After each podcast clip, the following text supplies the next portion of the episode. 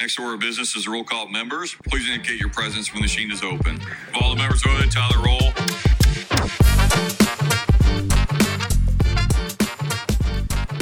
We have one week left to go. Uh, we just concluded uh, with uh, a series of concurrences. Uh, and uh, I got to tell you, pretty excited to wrap up the podcast too, because this is a lot of work on Thursday afternoons. Um, but very excited about my guest today. Uh, in addition to being uh, one of the longer serving members of the legislature and uh, an extraordinary public servant here in the city of Indianapolis, it is also his birthday week. Ed Yes. DeLaney turned 80 years old this week. Ed, do you feel 80? Uh, I'm just glad to be here. You know, that's just wonderful. I feel very, I'm doing very well. It's really kind of remarkable. I'm trying to set a new goal, but I don't know what it is yet. when when uh, we got together yesterday to celebrate Ed's birthday, a few of us, and uh, when they said 80 years old, I actually didn't believe it. I, you could have given me 10 guesses, and never would have thought you were 80 years old. Thank you. I look 85, do I? Very, yeah, definitely, definitely a lot of fire and youth in you still. I think so. Uh, yeah, it's been an interesting week. Uh, the thing about this week, and maybe folks don't really see this as often, is while the calendar is kind of normal most of session, and you kind of know what's coming. This is a week where things just change all the time. Could you kind of give folks a glimpse into that? Yeah, if we come in at 10 o'clock in the morning, we may do literally nothing other than honor somebody for their service. And, and then that's it because we don't have anything ready to vote on yet. And we have these rules about how many hours between a vote of a certain type and a vote of another type, so we have to delay. Then we have a thing called the Rules Committee, which is one of the great mysteries of life, which makes sure that we're not violating some taboo that we don't even know about, and that delays more. So, yeah, you jump in, you jump out, you vote. And the most interesting sign of all this is you can't be guilty of being absent. You, because we have all these committees meeting while we're on the floor voting. So we'll sometimes see 10 or 20 people maybe more, just not on the floor. They're busy working away in a committee trying to resolve a dispute between the House and the Senate. So that's very strange. That it's sort of, you know, show up if you can. Well, and it, and, you know, I'm on the rules committee, and, and I didn't know what the rules committee would hear today until today. Right. Yeah, yeah. So uh, things do move fast. You're handed a conference committee report, uh, and you're trying to make sure everything lines up the way it's supposed to. Uh, but yeah, we, we literally will go in, leave, come back in, leave. Uh, and while we didn't have as much this week of that, next week will be a, will be days that could go until the evening Right. of just coming in and, and coming out. Right. So has it always been that way? I mean, is every, every year you've yes, been here, It's, actually a little easier now because we don't seem to run as big an agenda. We seem to have, because the supermajority's been in charge so long that they don't have a lot of big ideas. I'm not saying that they ever did, but they don't have any big ideas. So we pass a lot of simple little bills during the session.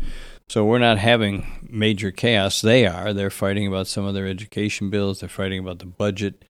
Uh, they're fighting about whether they want to protect property tax or homeowners, particularly, or not. So, but those are mostly their internal fights. So, to some extent, the Democrat members and many of the Republican members are sort of interested observers yeah. while this goes on in the back room. Uh, one interesting piece of news that happened this week is we we just got notice that SB 283 has been dissented upon. Uh, SB 283 is the bill that uh, fixes one of the mechanics of road funding uh, in the state of Indiana and makes it a little bit more equitable for Marion County residents. It would have been a, about eight million dollars added to our road funding. Uh, And by the way, the whole underlying bill simply says that we'll stop getting gypped in the future the way we got gypped in the past on our part. Apparently, someone at the State House, some bureaucrat, uh, for years didn't know how to count how many people were in Indianapolis. It's kind of a quirk from Unigov. So we were always undercounted, so we got less money than we deserved. And they, I think it cost us 80 or 90 million dollars in the past. We're not getting back what they gypped us out of. The question is, will they continue gypping us? And apparently, Senator Freeman is open to the possibility that Yeah. we continue getting underfunded. Well, it was you know, it's he brought the bill forward. I think we're obviously grateful for that in the first place. Um, and the the conversation back and forth has been fruitful on getting this bill to where it's at.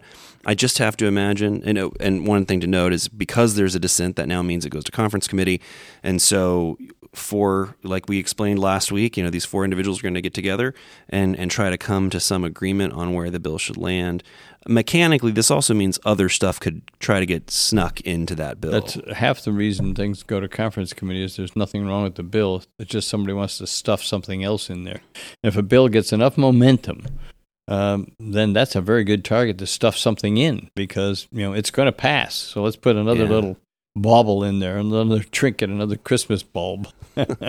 We've got uh, actually some some really great news this week uh, from our members. Uh, we've uh, you know obviously passed all these deadlines, and now you know bills are starting to make it to the governor's desk based on concurrence. And as we wrap up conference committee reports, uh, HB 1138, authored by Representative Carolyn Jackson, to test child care and preschool facilities for lead in drinking water. Uh, that's now awaiting the governor's signature. Uh, House Bill 1228, authored by Representative Maureen Bauer, strengthens child seduction laws. That's now waiting on signature by the governor. Also waiting for signature by the governor, Representative Mitch Gore's HB 1365, uh, which uh, dealt with definitions of machine guns to address some of these attachments that can be put on firearms now to make them essentially semi-automatic. Uh, Representative Greg Porter, HB 1422, dementia care programs to assist Hoosiers and their families impacted by the disease, is now awaiting the signature of the governor. And finally, HB 1449, which is the automatic enrollment uh, into 21st Century Scholars Program. That's by Representative Earl Harris Jr. Now awaits the governor's signature. So, what my question to you, Ed?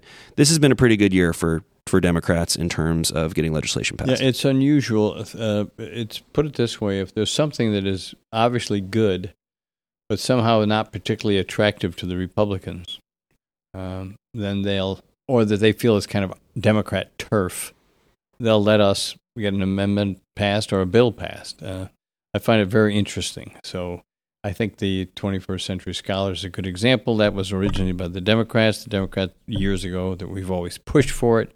We've always wanted uh, more people involved in the program. There's never been any principled objection. So I think, you know, to that extent, the Republicans are being fair, saying it was your idea forever. We slowed you down forever. We're finally going to let this thing pass. So why don't you get the credit? I have to thank them for that. I think that's uh, decent human behavior. And the substance of these bills is uh, uniformly good and positive for the public. Ed, you serve on Ways and Means, and um, you know we've got now uh, the budgets, the competing budgets uh, between the Senate and the House. What kind of happens now that these two documents are out floating around, and we're trying to get to a final a final read on where we're going to land? Well, there's a heavy negotiation between the Senate Republicans and the House Republicans. A good example, a critical example, is whether or not we're going to protect property tax, meaning homeowners, protect homeowners from increasing property taxes. There's a lot of the way the system is set up, they're going to keep going up and up, and they're already pretty high for many people and higher than we expected. The Senate is reluctant uh, to do anything to protect the homeowners. That's peculiar. Uh, they want to pass the buck to the local government and so forth. The House is quite open to looking at funding more of our educational costs from the state revenues, which would take pressure off the property tax. That's the key issue. One of the reasons we don't have good roads is because we quite rightly fund our schools. Well, if we take some of the funding for the schools away from our property taxpayers, move it back to the state where I think it principally belongs, that creates an opportunity to do roads, pay police more, take care of local government issues. So the House is, interestingly enough, because of the chairman, more open doing this than the Senate. The Senate's not open to this. And so that's a big fight. There are other big fights, vouchers. Uh, the House wants to go crazy expanding vouchers to people who make, you know, a, almost a quarter of a million dollars a year and who are already paying for their kid in their private or Catholic school. And suddenly we want to say, well, you shouldn't have been paying all along. We'll take care of it for you. I mean, that's that is not a rational allocation of our resources. Aside from whether you do or don't like uh, private schools, if we're going to put money into education, put it in the hands of those who need it the most, not those who need it the least and who are already taken care of. So, but those are those are particularly big fights. There are other subtle fights that are fights that don't involve much money. Uh, you know, the thing to note, HB 1177, which we've talked about previously, uh, is the bill which allows for handgun training for Indiana teachers. Uh, it looks like that's been dissented upon as well, so we'll go into conference committee. Uh, you know, I think at this point uh, we anticipate that that language is gonna is gonna get over to the governor. Uh, what can Democrats be doing in these last Well, few? I'm, that's a quandary for me. Is that the one where I'm the conferee with Jim Lucas? I think That I think it might be. I, I do not support the idea of funding training our teachers how to be armed guards within their classrooms. I'm not sure that it can be done effectively. And I'm not and I'm very sure the message we're sending, which is, you know, more of the stand your ground stuff. So I'll have a hard time signing that. I don't, I don't know if I will. Um, you know, at some point you have to say, I'm not going to touch this stuff. Yeah. That's a, a curious thing happened to me a couple weeks ago. It happened to me walking through the downtown Marriott, going from one place to another in the rain, avoiding the rain. I came by this vast conference going on. I looked in the room. There were 250, 300 people sitting at tables conferring and having lectures, and I looked, and the sign was the School Safety Conference. We have created an industry of school safety, okay? And you see it in the bills. We passed another one today. It's an industry. I don't think it's an industry that's effective. I don't think it can be effective. But we're putting more guns, more more devices. I mean, I, I'm all for locks. I'm all for cameras. But a lot of this stuff is not going to do any good. We can't turn our schools into fortresses. Uh, so it's a big, in my view, it's a big issue. It's a big distraction, a big diversion of money. We we need to have fewer darn guns. I mean, if you don't know that after this week, when will you know? I mean, now it's I have to get my car set up so that it can't go up driveways, lest I get shot by some trigger happy uh, homeowner. Right. you know? So enough of that. So as we kind of wrap up this next week, um, and, and the, the final week of session, uh, what should people be paying attention to? Be paying a, attention to the size of the surplus we're going to have and whether we have any purpose for it. Paying attention to whether we're going to protect homeowners from increasing property taxes. Uh, pay attention to whether we're really going to support our schools, the schools that we're obligated to support. Remember that we're, we have literally no obligation under our Constitution to give five cents to a private or parochial school, but we spend all of our time talking about them. So we're talking about less than 100,000 kids between the charter schools and the vouchers, and uh, right at a million. And we spend all of our time talking about the 8 or 9%, not the 92%. You know, we've got to change that conversation. We got to stop beating up, beating up on the teachers. We're selling, telling them they don't, no longer will have the right to discuss things like class size and discipline with their school officials. They won't have the right. If the boss feels like it, then you can get to talk. So, got to watch the teachers, watch the property tax, uh, watch the overall budget, the surplus, and uh, and see where we're going. We we have great opportunities.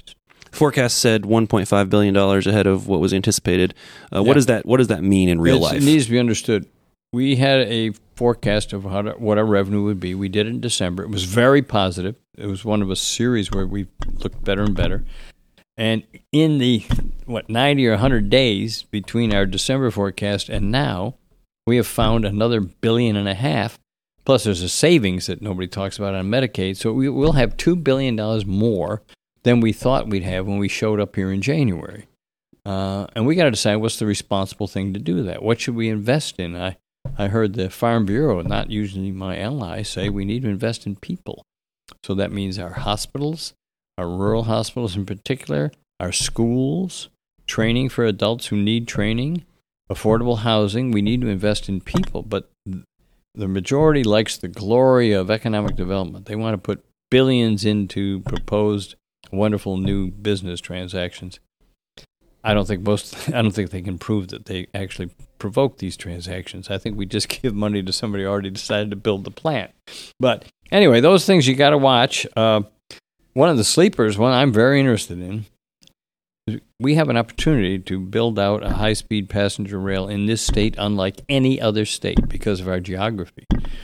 So the federal government wants to build high-speed rail up the East Coast, which where it already kind of exists, but here because you can't help uh, Kentucky, Ohio, Illinois, Michigan. You can't help them with high speed rail without helping Indiana because Yeah, we're stuck right. in the middle. So that's a sleeper. I don't think we'll put any money in it, but I think something's happening in the background. I hope to God it does.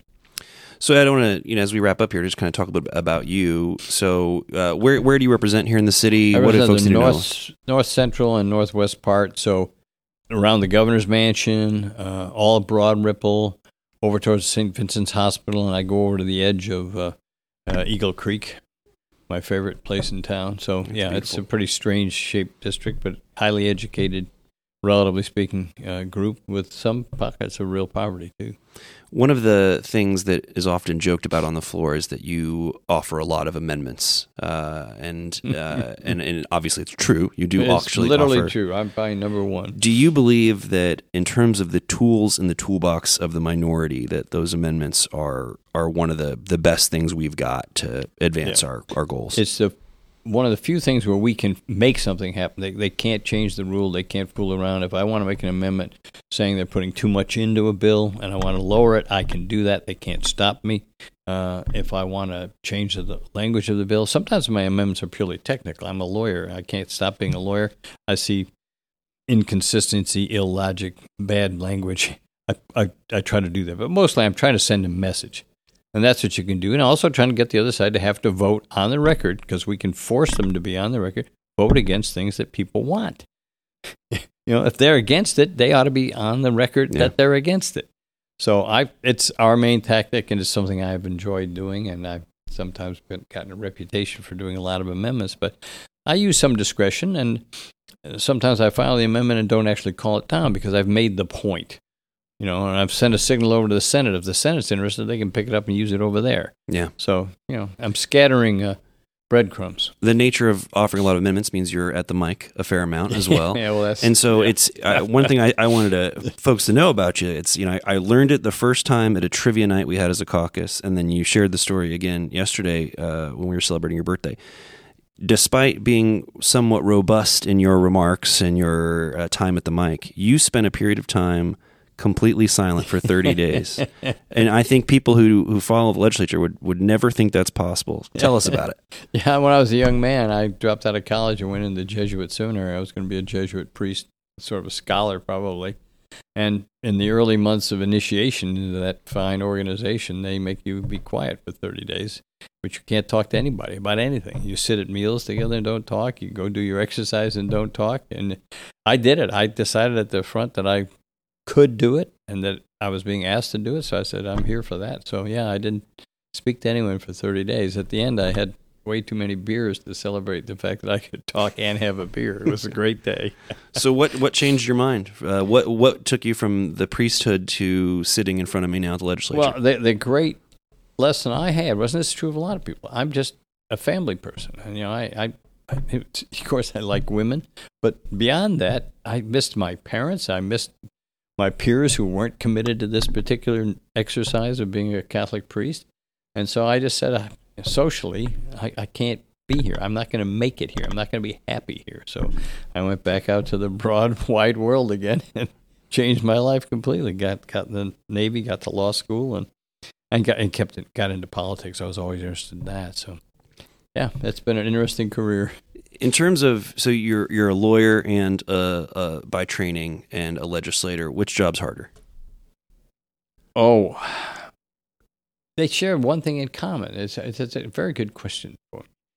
Um, this may be harder in that you get more results quicker, and often they're bad. So that's you, you get slapped a lot more. Yeah, Uh, There's the difference. Here you get slapped more. There you get punched more. You lose a big case after three or I was a trial lawyer after three or four weeks, and you lose or get some tiny verdict if you're the plaintiff. That's a gut shot. Here they slap you, and two minutes later they give you something, or at least your hopes rise that you can get something. So far more decisions, far faster track. Uh, so, but it's ultimately the same game. Getting along with people is at the heart of it, whether it's a jury or the Republican majority. You got to get along. it's it's interesting to me. This is one of the few jobs where you can win and lose countless times in a single day. Yeah, absolutely. that is part. And your attitude can change. You can come in saying, "I got no hope. Nothing good is going to happen," and then something surprisingly happens. you know, and so- It's also if- one of the jobs where it feels like it actually re- truly does reset at the end of the day. So, like, Mhm. even you might have a very intense conversation with someone, a tough debate or whatnot, and the next day you kind of just everyone just sort of starts fresh and yeah, uh, yeah. or a, a remarkable kind of work environment. you owe your time and energy to many different constituents, many different clients, many different issues, and you can't just spill your guts on one issue and, and then shut down if you lose and go home and cry. You got to get back up and do the next issue.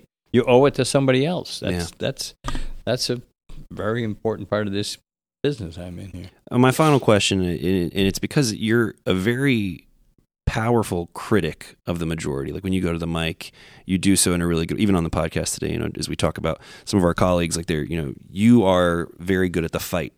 So knowing that, but also that the this place is built on relationships. How have you maintained being the staunch critic? and also a person who folks uh, will have a relationship with, and you can kind of keep things moving. I think there's two things that help me do that. First of all, I like people, and I always use humor, even in my most aggressive speech. All but a few. There'll be a bit of humor or self-deprecation, which is a great Irish trick that I have. So, so get try to get along with people. That's that's part of it. And the other thing is say something worth listening to. So I don't use a lot of adverbs or adjectives. I never say anything is the worst idea ever. You know, I just try to articulate in detail what's wrong with their idea and make them embarrassed about it. Uh, but make them think that I've got a point other than my anger. If if my anger is all the point I got, I can send them a note, you know, saying I hate you. I'm not going to do that.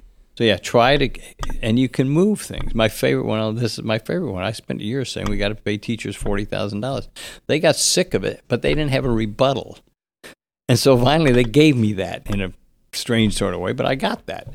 That's to my mind was a great accomplishment. but it was because I kept telling them they were wrong, but I wasn't nasty about it. Well, Ed, I appreciate you taking the time. It's cool for me because I, you know, when I got to this city after graduating from college, um, you had a kind of legendary status already, and so now getting to serve alongside you is very, very fun. So, well, it's better to be a live legend, and I'm enjoying it.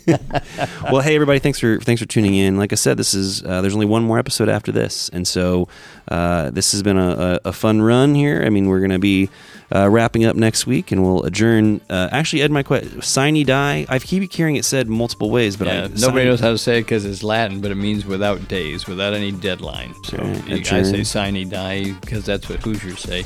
Sine die would be better if you were Latin. I used to speak Latin. That's rare. So we will adjourn sine die, sine die, whichever one uh, next week, yeah. uh, and this will be the end of legislative session. Thanks for tuning in. Hope you have a wonderful weekend.